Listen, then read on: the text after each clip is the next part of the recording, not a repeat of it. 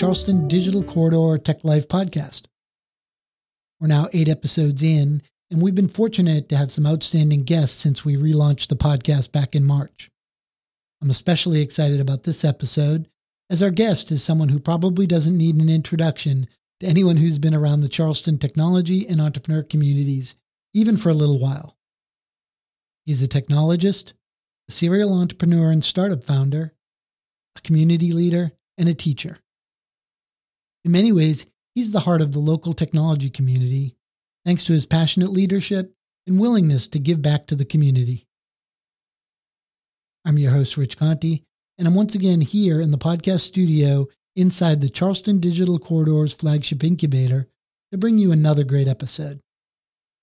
This episode is brought to you by Charleston Open Source, a tech talent attraction initiative designed to build awareness of Charleston's thriving tech economy and attract tech professionals to the region.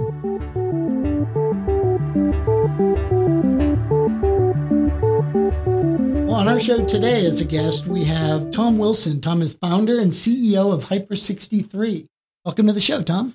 Thanks, Rich. Thanks for having me. Hey, Tom, can you get started by giving us sort of an overview of Hyper63, your mission, uh, solutions and services, customers, and progress to date? Absolutely. Hyper is a company focused on building products and services for developers, improving the development experience, and as a result, development teams are able to grow into high performing teams and create incredible products. I like to kind of sum that whole phrase up as our focus is developer happiness. It's what we think about every day. That's great. And now you've had a sort of long career here in tech in Charleston, um, you know, starting back, um, you know, with several companies. Talk to me a little bit about some of your experiences at Jack Russell, Tabula Rasa, and others that that have especially impacted you professionally in terms of how you sort of approach technology in the industry now. I've been fortunate to really be involved in technology development for over 25 years now, mm-hmm. and I've seen to characterize a great old movie the good, the bad, and the ugly. um, so, you know, getting started back in those days, you had no internet and dot matrix printers mm-hmm. and small area networks. And um, there really wasn't much of a development process. It was really focused on the mission and getting software out the door, shipping software. And, and you had to put them on disc or CDs and and all that. So so I really got the um, experience of kind of seeing this whole development life cycle, this whole ecosystem of development refinement over time as the internet came on board. And like I said, with the good, the bad, the ugly, there's you know some good practices to follow. There's some mm-hmm. bad, and and then there's some really ugly practices. And and again, there's a lot of opinions, mm-hmm. and and I, I, think that you know with the agile movement coming on in the agile man- manifesto in the early 2000s, just thinking from first principles and really understanding your environment, mm-hmm. understanding your people, and then having these tools to shape for success based on the learnings of other people and, and the internet being able to spread knowledge and transfer knowledge has just opened this world into the exciting place that we have today, as well as the future, right? The future is very exciting and, and no one is um, getting bored mm-hmm. of development right now. Yeah. As you know, I'm in product development at Blackbaud, and it's interesting how an industry around the industry has grown up. You talked sure. about, you know, there are companies out there that, you know, are tremendously successful by helping product development companies be better at what they do, how to you know, apply different methodologies. Um, I got exposed to Agile, um, you know, in the early days uh, at my previous employer, Thomson Financial, back in the early 2000s, and then have been along Blackbaud's adoption cycle yep. with it, and it's it's still ongoing. It's not like it's a it's a destination you reach and say, "Great, we know how we're doing things," because things always change.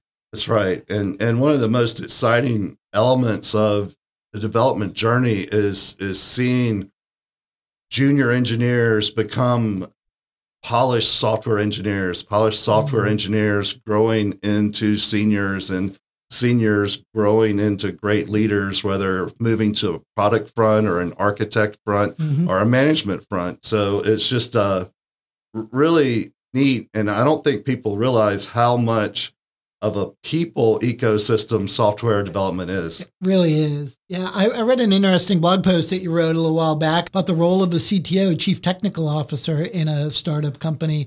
Um, you know, talk to me a little bit about sort of what sort of led you to write that blog post. What were you thinking about? What what need did you see needed to be filled?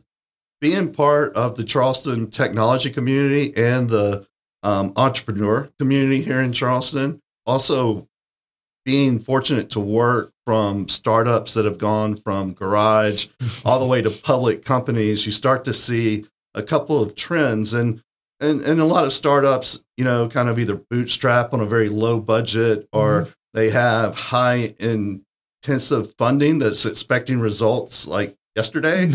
so engagement with with freelancers or or bringing people on or engaging with managed services companies there just wasn't a lot of focus on what I would call kind of the first principles to, you know, not only deal with development of shipping things as soon as possible, but also setting yourself up for success in the future. And I've always seen a CTO's role as really kind of that visionary and accountability guide, right? They, they may not be able to satisfy every challenge, but they're the ones that are responsible for kind of holding the team accountable and, and making sure we're not getting too far ahead of ourselves, but also we're meeting the needs of, of the business from the technology side, kind of kind of a, a, good counterpart for a great product manager, right? Yeah, um, you know, I think we see in a lot of startups, uh, you know, particularly when you've got a, a, technically inclined founder, they sort of almost by default take on that role of t- right. CTO, but they may not always be the, be- the, person best suited for that. What are some of the qualities you think make a really good, um, you know, startup CTO? And it's true. Like the first developer for a startup typically get typically gets the role CTO, mm. but but and what pr- prompted me to write the article is well, well the titles are great but but do you understand kind of the responsibilities, right? and yes, a, a, couple of them are like values and principles. Uh, again, oftentimes founders have a, a great idea and a great vision, but don't necessarily do a great job of getting it into clear communicational kind of constructs for everyone on their team to mm-hmm. So, so I think values and principles is a great starting point to start that transfer of knowledge. And one of the benefits of getting that down on paper is now you as a founder, you don't become the point person on the decision. Actually, your values represent right. kind of that decision framework. So it empowers your team to be more autonomous. Mm-hmm. And they're like, okay, I understand the main goal now and I understand my skill set, I can put those two together to actually provide more value for the company. So, so that's a big one. And then um, strategy and vision for the development shop, right? So you have all kinds of technologies to choose from, and you can spend debates for days about semicolons or, you know, um, not semicolons or tabs versus spaces. And those, those are kind of silly, but there's real architectural decisions that have to happen.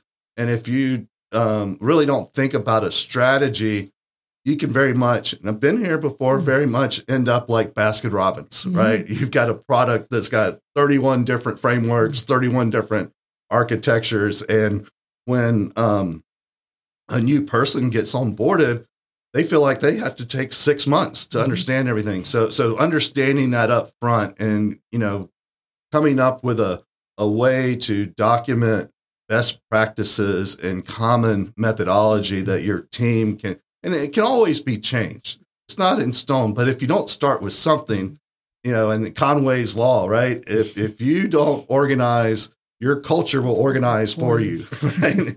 Um, and then the the third is kind of um, a, a, big one for transparency, and, and it really has to do with empathy.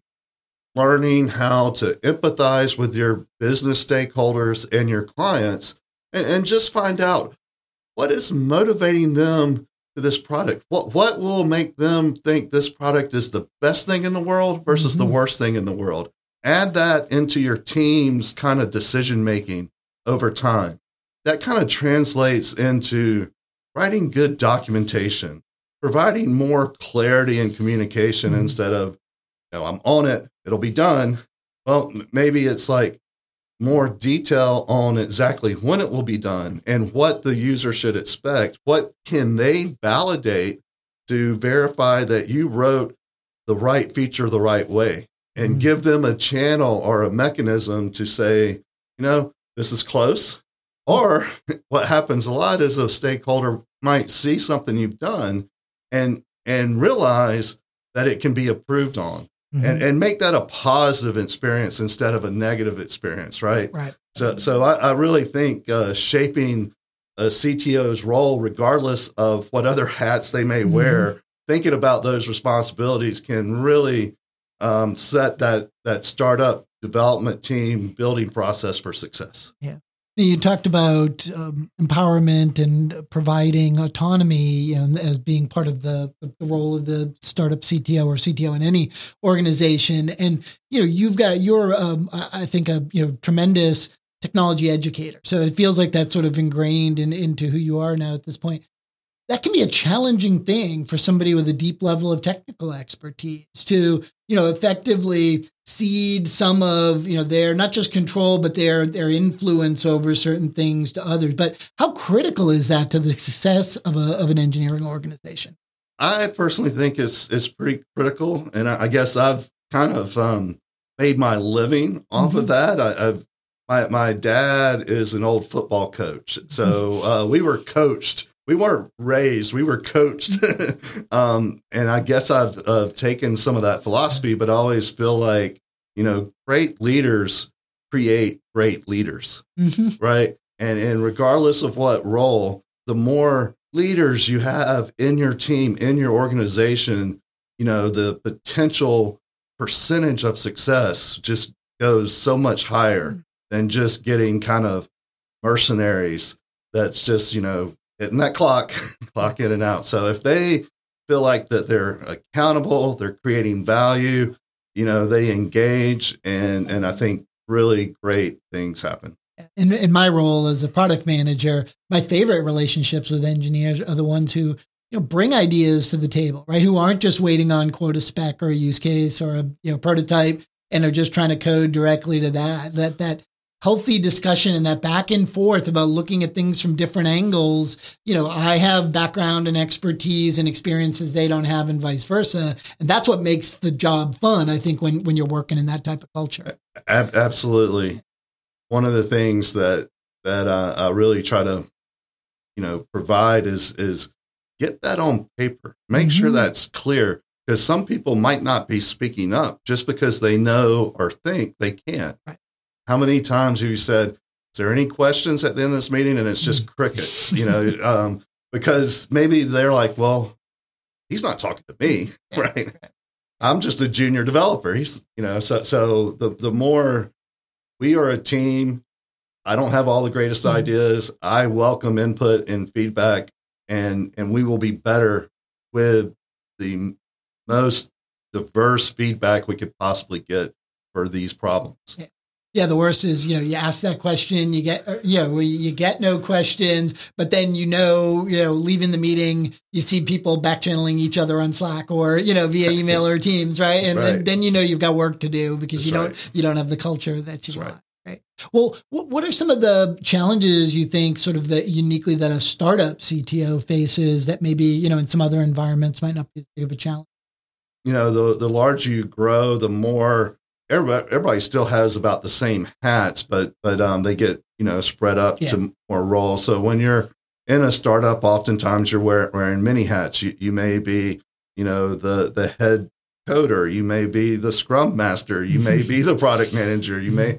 Um, so so I think that's probably one of the biggest challenges is knowing you might have to wear a lot of hats up front, but also knowing that in order for you to be successful transitioning to to delegating those things, um, getting this information in a in a documented way so that as the company grows and you bring on more help, you're not spending all of your time focusing on training that help um, because the business is not going to stop. Right. And they're going to say, well, we need this tomorrow. We need this yesterday.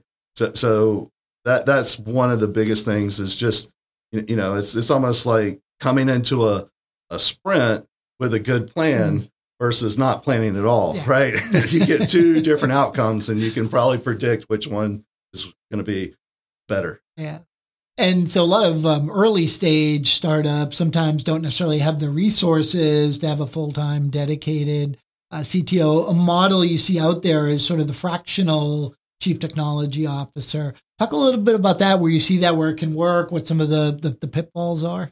Yeah. Um, so, and, and actually at, at, Hyper, so we, we have um, a product that's kind of a, a back end, one API, many services, but we mm-hmm. also have launched the uh, fractional CTO service because we've seen the need of so many startups that you know have um, developers heads down crunching and just needs someone to provide some strategy, some some vision, some some guidance for maybe non-technical founders, um, and and really kind of help them get set up for success in in terms of of development and and help you know, again, communicate that vision and those great ideas and, and, show them a way to empower their teams to participate in that journey instead of just kind of be there.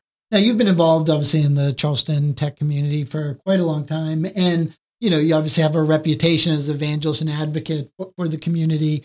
Um, we talked about sort of your role as an educator. Um, you know, as you sort of went through that journey and you saw the community here grow, was there any, you know, point where you were consciously like I know you mentioned sort of having being a coach built into your DNA, but right. you know, was there ever a point where you sort of realized, well, yeah, this is actually a hat that I want to wear that, you know, that it's important to me that this community grows and that I'm a part of it. And sort of what what was that experience like for you? Yeah, it's it's, it's kind of funny, Rich. Um, in 2007, 2008, um, Ben in the development community here since 95. And I know Blackbaud in the early 2000s, maybe late, um, you know, 1999 mm-hmm. had some, you know, Microsoft focus uh, meetup events, but mm-hmm. there really wasn't anywhere else to go. And you, you know, back then open source was just starting off mm-hmm. in 2005, 2006. So, um, one of the things that I started was the uh, Ruby community meetup and, you know, just uh, put it out there and sent some probably emails back then. I don't know if they had Twitter.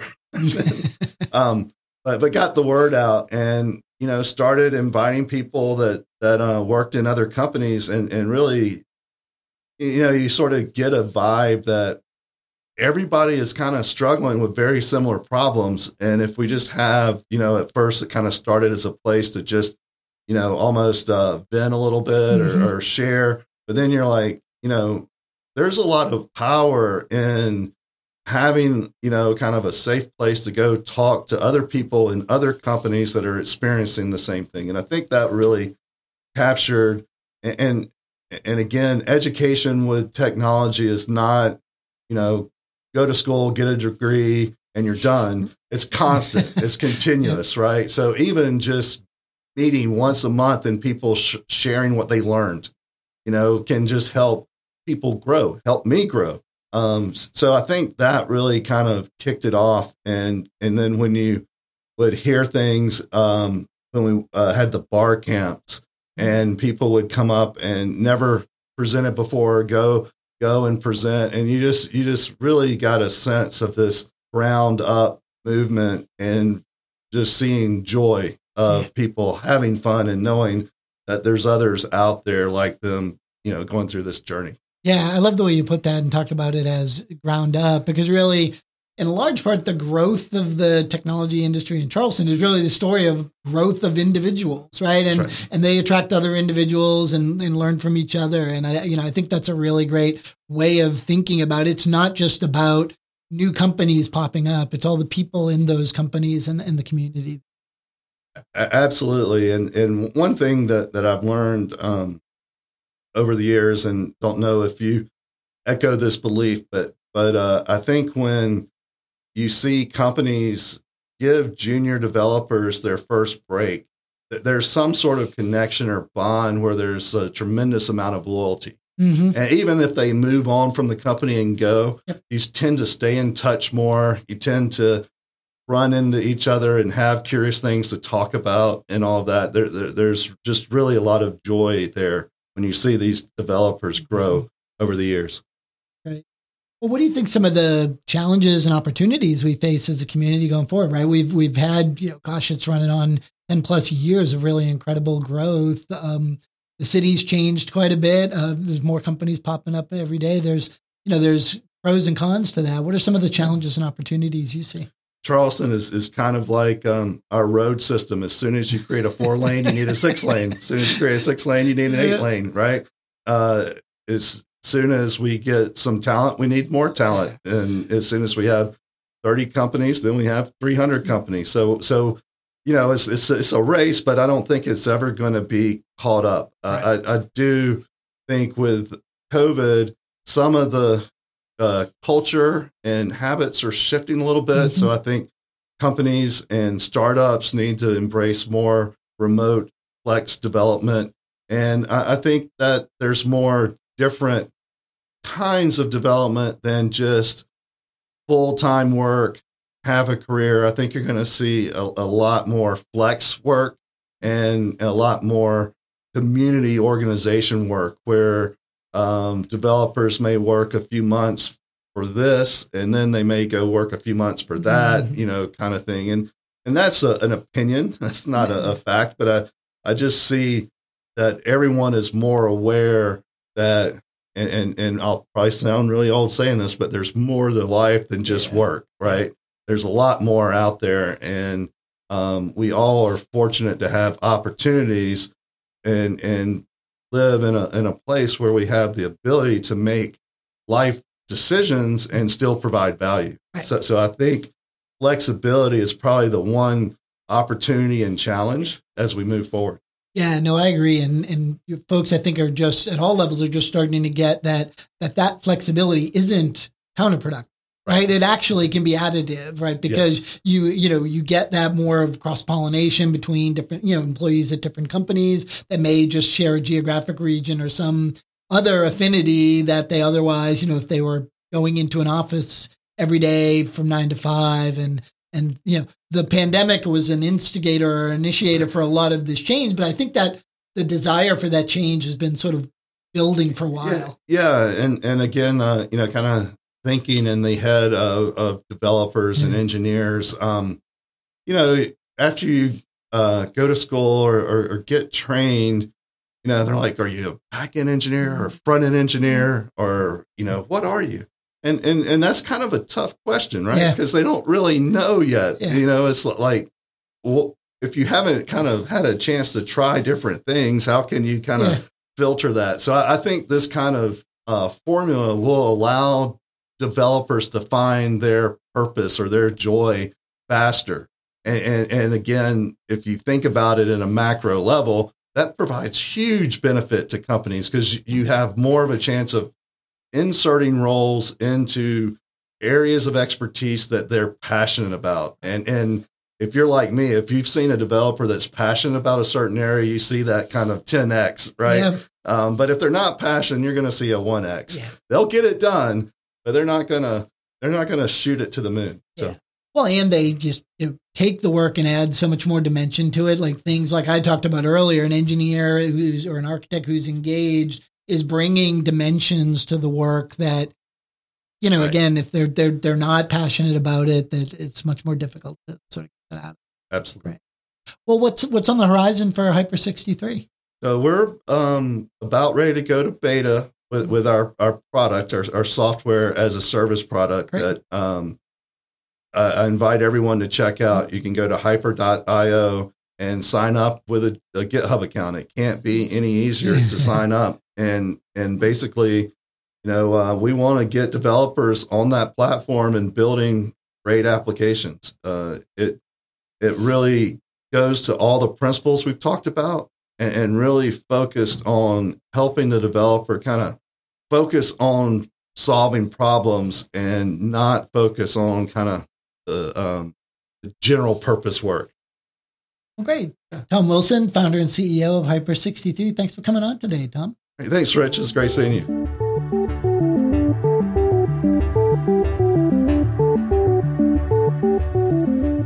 that wraps up this episode of the Charleston Digital Corridor Tech Life podcast. I hope you enjoyed listening to Tom as much as I did. Once again, this episode is sponsored by Charleston Open Source, a tech talent attraction initiative designed to build awareness of Charleston's thriving tech economy and attract tech professionals to the region. And thanks, of course, to the Charleston Digital Corridor for their partnership in bringing this show to you. If you haven't checked out earlier episodes, I encourage you to give them a listen, and I hope you'll subscribe to the show wherever you find your favorite podcasts so you don't miss an episode. While you're there, leave us a rating and review so we know how we're doing, and follow us on Twitter, Facebook, and Instagram. I'm Rich Conti, and this has been the Charleston Digital Corridor Tech Life Podcast.